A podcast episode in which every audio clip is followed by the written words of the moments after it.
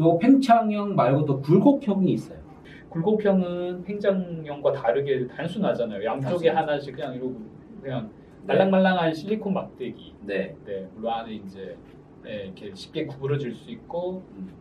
다시 복원이 가능한 네네. 상대적으로 엄청나게 간단합니다. 그렇죠. 네, 간단하기 때문에 고장이 덜하겠다 그죠? 네네. 네, 고장이 덜하고 하지만 예, 자연스럽지 못하다는 거. 네. 그 제가 세워 놨겠지만 이런 형태로 몸에 들어가 있기 때문에 항상 약간 발기된 듯한 느낌. 그다음에 약간 이제 본인이 이물감도 더 심하실 거고요. 네, 팽창용에 비해서. 네네. 강직도와 발기력이 유일하게 잘, 잘 꺾인다. 얘들보다는 좀 부드럽게 꺾인다는 게 사실 좀 부드럽긴 네. 해요. 근데 조금 이렇게 제가 써 보면 네, 프로메돈이 넣고 빼고 하기는 참 좋은데 네.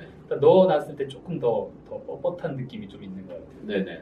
제네시스는 뻣뻣한 느낌은 덜하긴 한데 음. 좀 굵어요. 네. 그래서 우리나라 사람들한테 제네시스 이 굵은 걸 넣어주기가 음. 힘든 경우가 많아요. 요거 이제 이게 제일 많이 쓰는 이제 보편적인 왜, 왜 많이 쓰는 비용이 좀 제일 저렴합니다.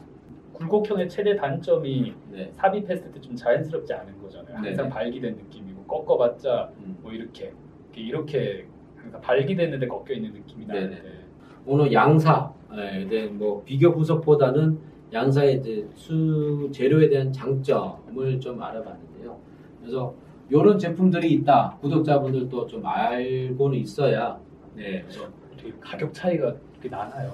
아, 가격 차이는 거의 비슷합니다. 네, 뭐 전 세계적으로 두 제품밖에 없으니까 무심을 할 필요는 없을 것 같습니다.